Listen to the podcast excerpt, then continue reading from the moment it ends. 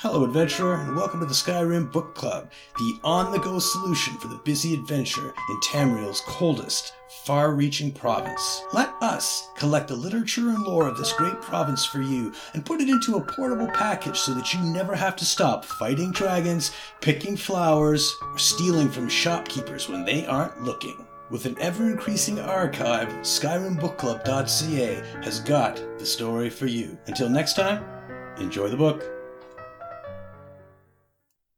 Hastily Scribbled Note by Gaston Bellefort.